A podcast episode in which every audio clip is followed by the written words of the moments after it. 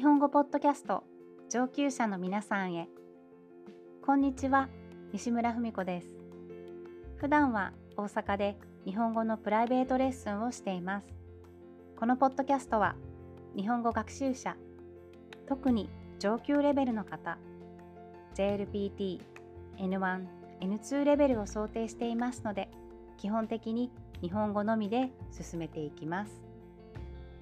お久しぶりです。皆さんお元気ですか？私はしばらくの間短期レッスンが続いて忙しかったです。旅行で関西に来る方も多くて旅行で使える簡単な日本語のレッスンが続いていました。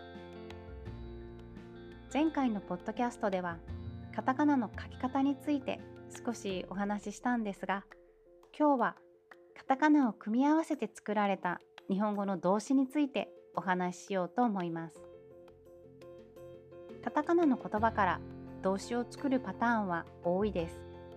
カタカナ語にるをつけて動詞にするんです。スラングや若者言葉が多いんですが、長い間使われていくうちに一般的になってきたものもたくさんあります。日本に長く住んでいる方、もうご存知の言葉も多いかもしれませんが、今日はできるだけたくさん紹介したいなと思います。例えばハモるという動詞。これは英語のハーモニーから来ていて歌を歌う時に上の音や下の音でハーモニーを作ることです。カラオケで友達に「この曲ハモろうよ」と言ったり「この曲ハモれる?」と聞いたりします。私は歌が下手なのでハモれないです。誰かにハモられたらもう自分の音がわからなくなってしまうんです。ミスる。これは英語のミステイクから来ています。ミスをする、失敗するという意味です。昨日仕事でミスっちゃったとか、今日この服ミスったわ。思ったより暑いから T シャツを着てくればよかった。こんな風に使います。パニクるこれも聞いたことがある方多いかもしれません。英語のパニックですね。パニックになることです。朝から本当に忙しくてパニクっちゃったとか明日のプレゼンパニクらないようにしっかり準備しておこうということができます。問題が発生した時には昨日お客さんとトラブって大変だったよ。これは英語のトラブルから来ています。SNS ではバズるという日本語もよく見かけます。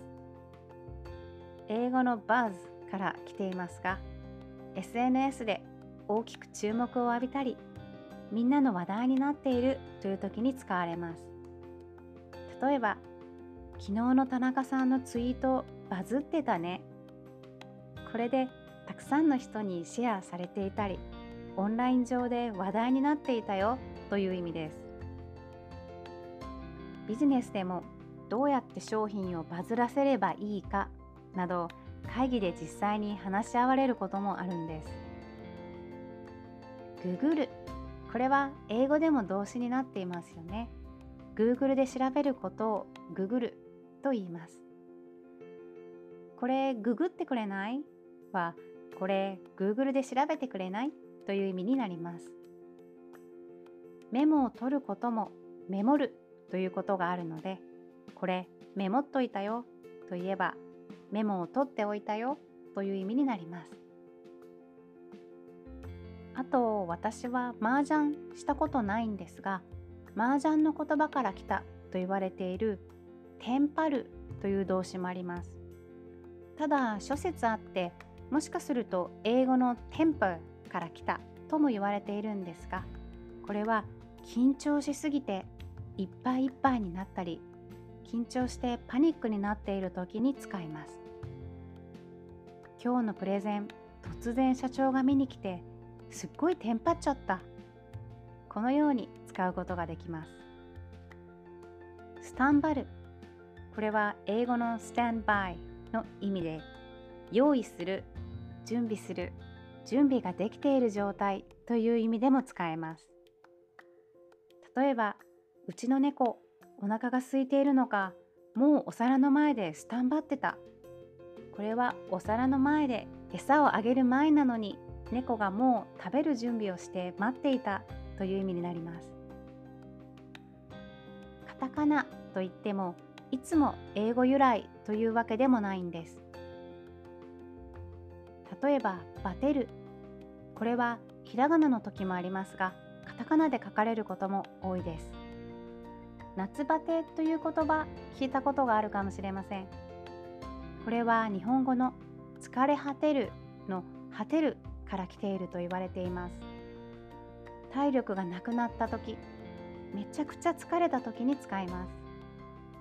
2時間歩きっぱなしでもうバテちゃったこのように使うことができます。他にも挙取る。これは日本語の挙動不審という言葉から来ている表現です。怪しい動きをして落ち着かない人に対して挙取ってるというんです。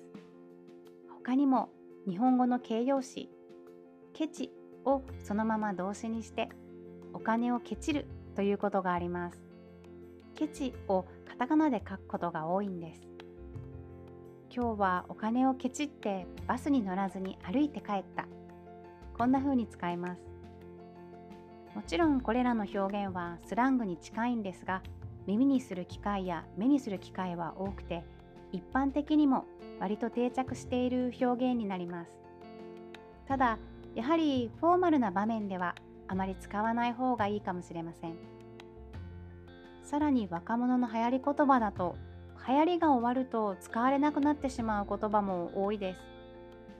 例えば5年くらい前に日本でタピオカミルクティーが大流行していたんですね。その時若者はタピルと言ってタピオカドリンクを飲むことをタピルと言っていたんです。今はブームが終わった感じでもうほとんど聞かなくなってしまったんですけどね。今日は一気にたくさんの表現を紹介しましたが皆さんはどのくらいご存知でしたか？教科書には載っていない表現もありますがアニメや映画実際の生活ではよく使われているものを選んだつもりです今日はここまでにしたいと思います。説明欄にアドレスを載せていますので、感想や Amazon でのサポートもよかったら送ってください。最後まで聞いてくださってありがとうございました。それではまた次回。西村文子でした。